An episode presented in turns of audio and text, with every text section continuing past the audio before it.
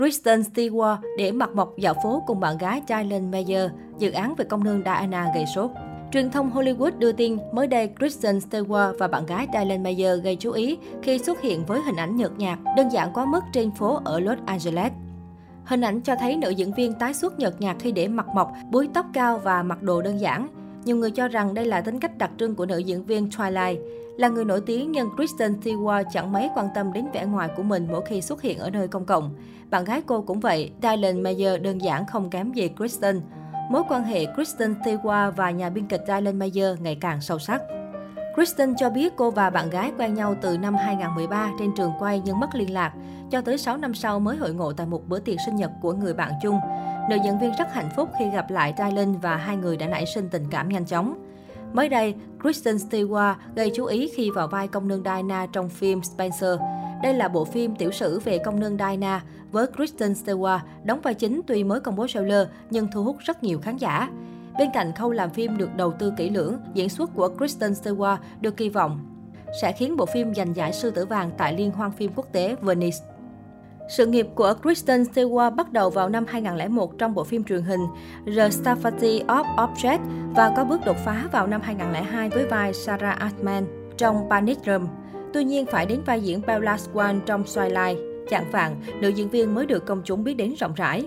Dù quá trình quay Twilight Saga có yêu cầu khá khắc khe, Kristen Stewart vẫn làm việc với các dự án khác như Adventureland, The Runaway, Welcome to the Riley, Snow White and the Horseman, All the nhưng không có phim nào thành công như loạt phim xoay lại.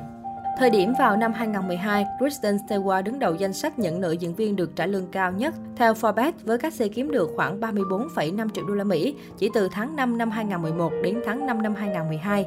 Tuy thành công về mặt thương mại nhưng diễn xuất của Kristen Stewart vẫn bị chê dở tệ và thậm chí còn được đề cử giải mâm xôi vàng cho nữ diễn viên đóng phim chán nhất.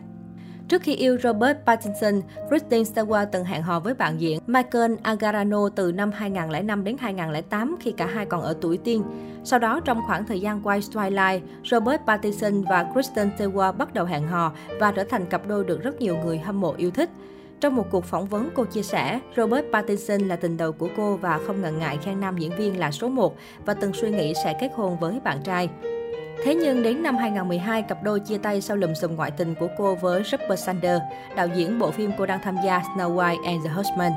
Sau khi bức ảnh chụp cô và Robert hôn nhau, nữ diễn viên Twilight chia tay bạn trai. Đạo diễn Robert Sanders và vợ Liberty Ross, người cũng xuất hiện trong bộ phim, đã ly hôn. Năm 2014, Kristen Stewart công bố mình là người lưỡng tính và bắt đầu thay đổi phong cách trở nên cá tính hơn. Nữ diễn viên đổi kiểu tóc và gu thời trang từ nữ tính sang bụi bặm, thậm chí còn cạo trọc đầu vào năm 2017. Sau khi công khai giới tính, ngôi sao bắt đầu hẹn hò với Alicia Cargile từ năm 2014 và chia tay vào năm 2016. Sau đó, cô có khoảng thời gian hẹn hò với nhạc sĩ người Pháp Soko nhưng sớm chia tay sau vài tháng. Cuối năm đó, Kristen hẹn hò với thiên thần Victoria Secret Stella Maxwell, người yêu cũ của ca sĩ nổi tiếng Miley Cyrus.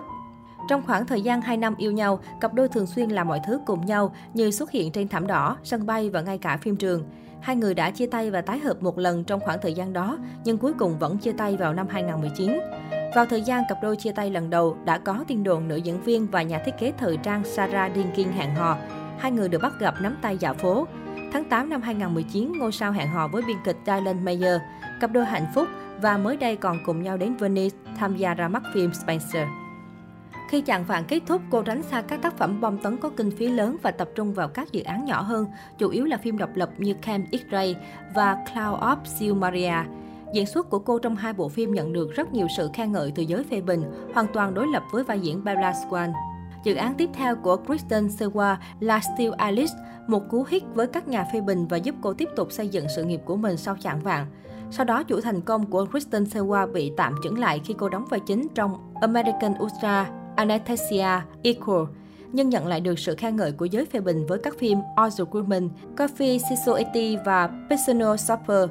Kristen Stewart đã tìm thấy mình trong dòng phim độc lập với những câu chuyện kịch tính mạnh mẽ hơn là những bộ phim giải trí, với mối quan tâm chính là mang về doanh thu phòng vé lớn.